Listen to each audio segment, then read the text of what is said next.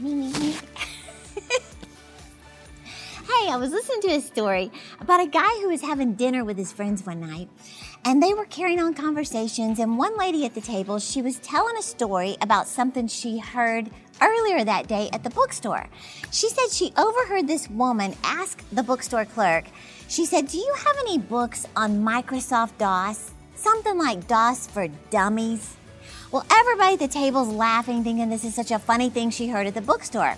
However, there was one guy sitting at the table named John Kilcullen.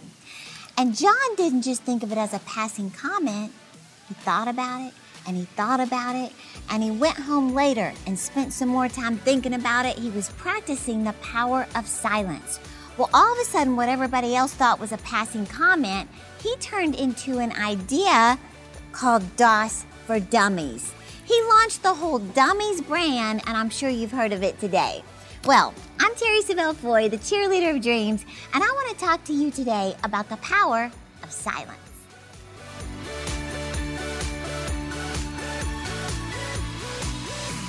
They say if you copy the techniques of champions, you too can become a champion.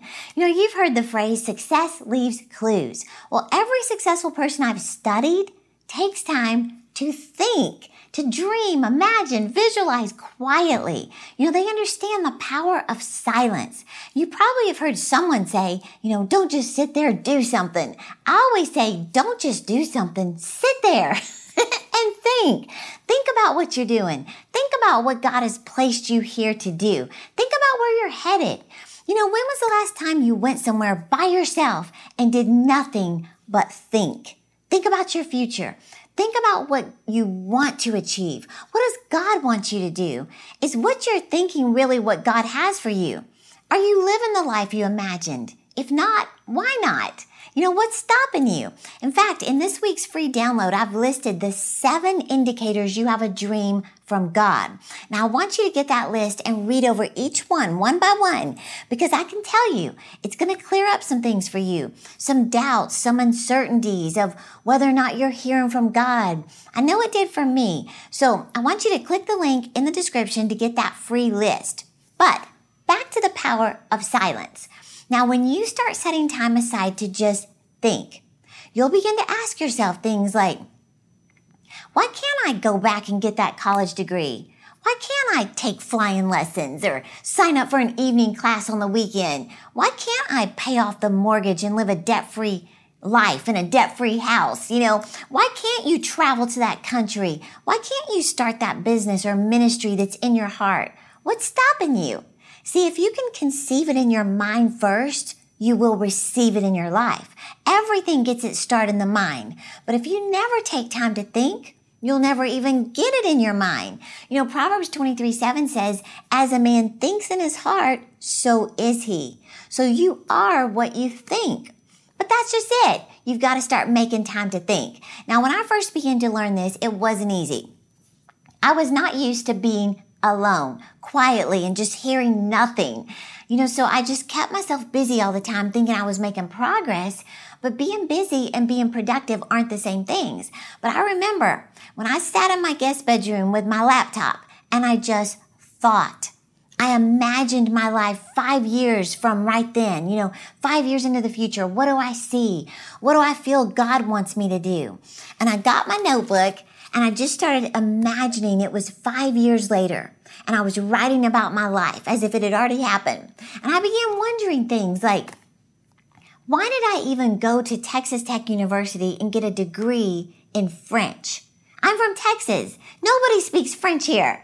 Was that a big waste of four years of my life going to classes, studying the language of French?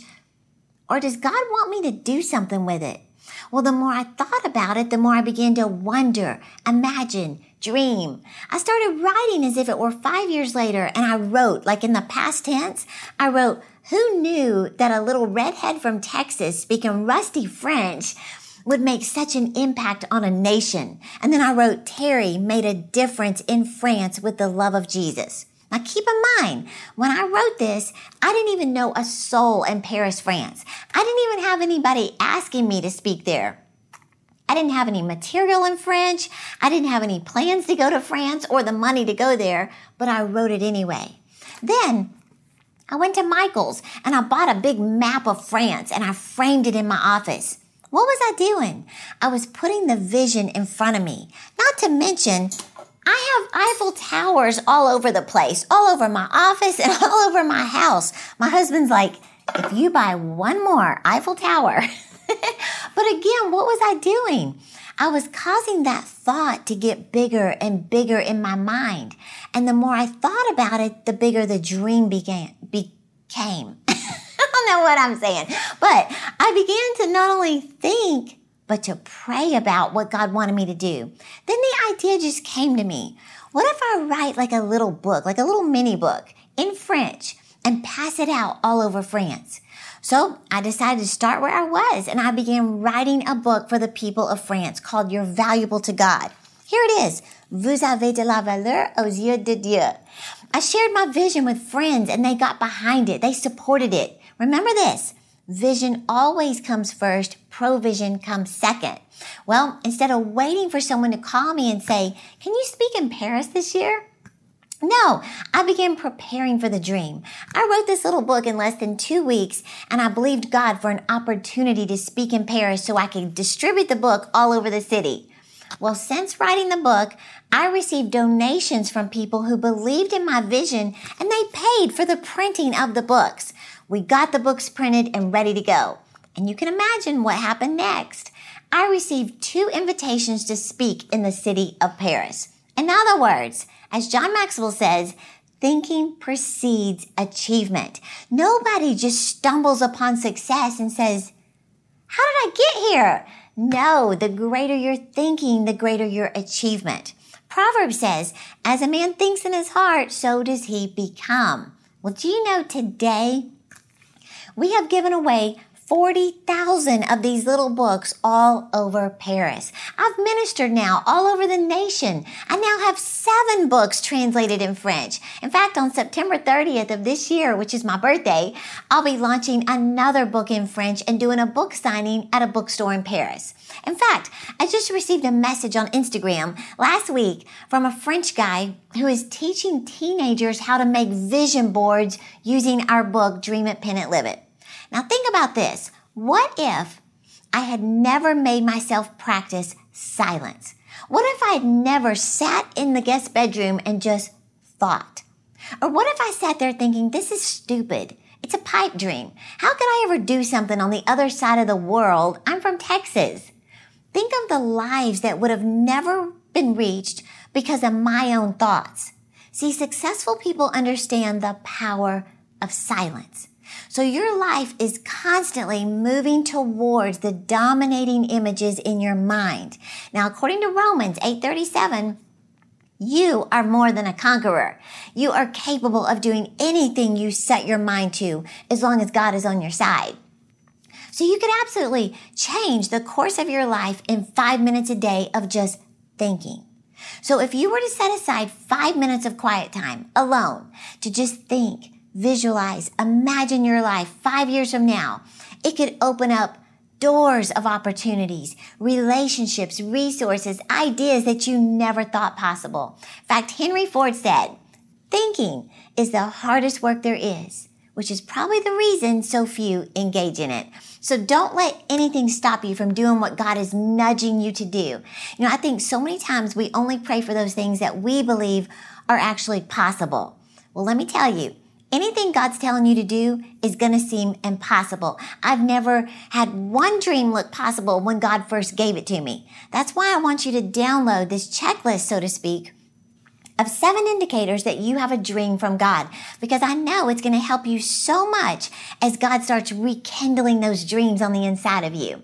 And I have to be honest, my goal of reaching 250,000 subscribers this year, honestly, it looks impossible but it's an indicator for me to trust God and keep going. So here's the way I see it. When you subscribe to our channel, it shows YouTube that you believe we need Christian motivation, Christian inspiration. We need people not only teaching us how to achieve our goals, but teaching us how to do it straight from God's Word. So I want YouTube to know that success is found in the Word of God. So would you help me get that message out by pushing the subscribe button right there? And that's all there is to it. And hey, let me close out by saying don't forget, I'm here to cheer you on to live your dreams. Hey YouTube! Don't forget to subscribe to my channel and to get more inspirational content, click one of these videos right here. And remember, I'm cheering you on to live your dreams.